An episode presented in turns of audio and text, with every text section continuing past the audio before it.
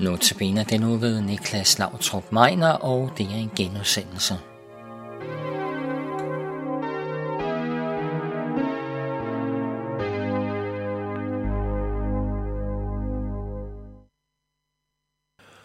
Måske har du hørt med i de tidligere andagter.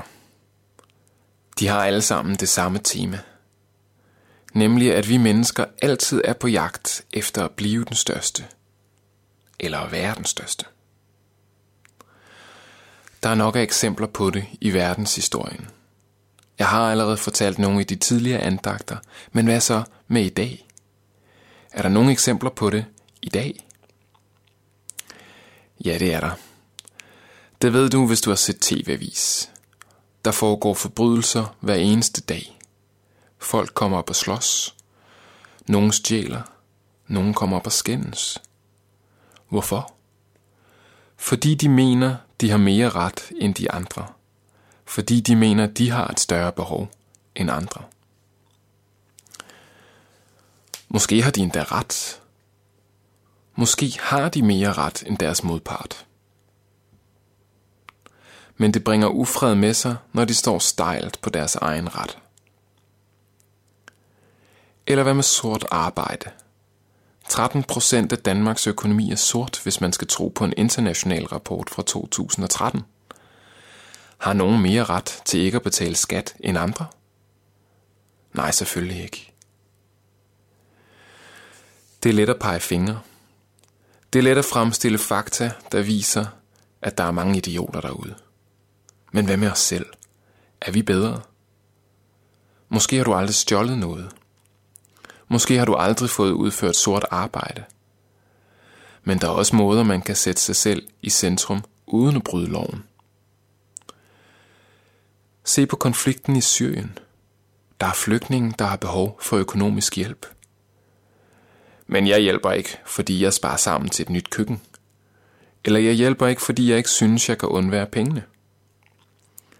Er det forkert? Nej, det er ikke ulovligt, men det er et tegn på, at vi sætter os selv i centrum, når vi ikke kan sætte os ind i andres nød. Prøv at forestille dig en verden, hvor ingen sætter sig selv i centrum, men hvor alle sætter andre i centrum.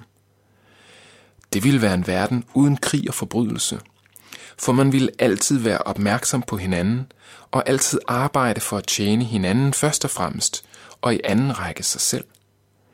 Ingen ville blive overladt til sig selv, og ingen ville bekrige hinanden.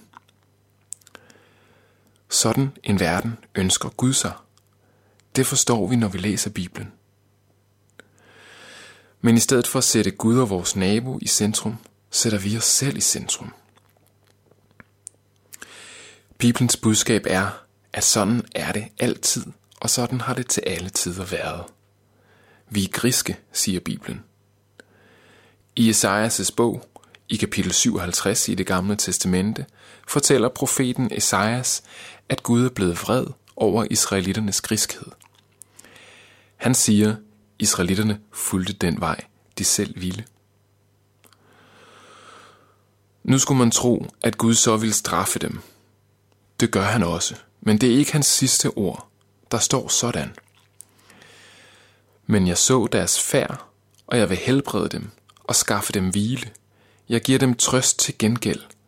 Hos de sørgende skaber jeg læbernes frugt. Fred, fred for den, der er langt borte, og for den, der er nær, siger Herren. Og jeg helbreder dem. Så vidt Esajas. Hvad er læbernes frugt? Det er takkesange. Det er sange om fred. Hvor er der meget ufred mellem mennesker på grund af vores egoisme. Men Gud vil skabe fred. Det er en fred, der overgår vores forstand. Det nye testamente fortæller os, at Gud skabte den fred på en bestemt måde, nemlig ved at lade sin søn, Jesus, dø. Vi læser, at da Jesus døde, blev der skaffet fred ved hans blod. Det var da egentlig en underlig måde at skaffe fred på. Netop ved en modbydelig henrettelse, hvor en ond magt får sin vilje. På den måde skaffer Gud fred. Det var da underligt.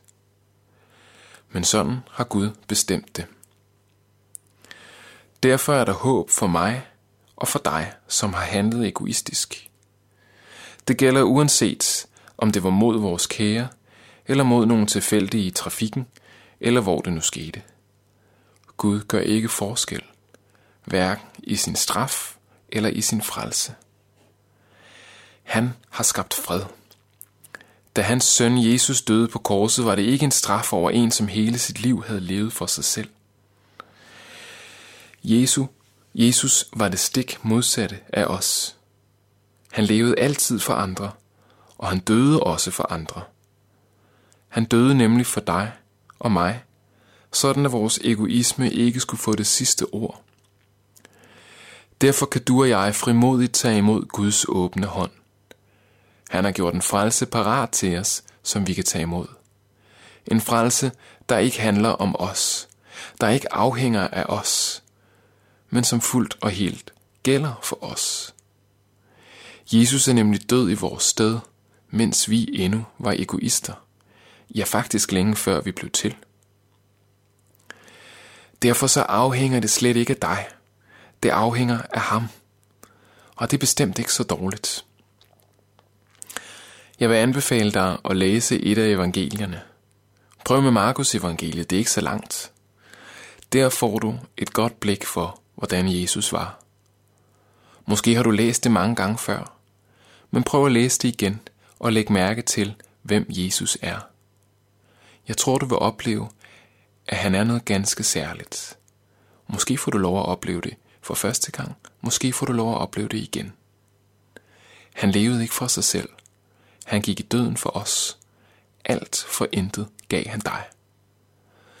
Må Gud velsigne dig, så du tager imod den udstrakte hånd, som Gud rækker frem mod dig. Lad os bede sammen.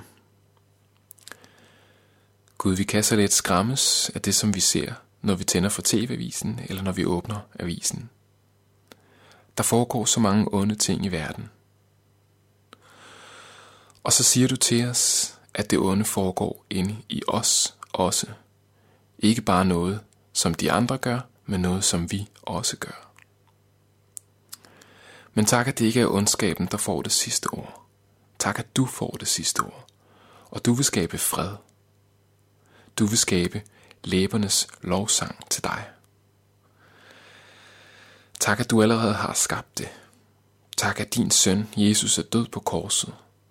Tak, at han har skaffet fred ved sit blod. Amen.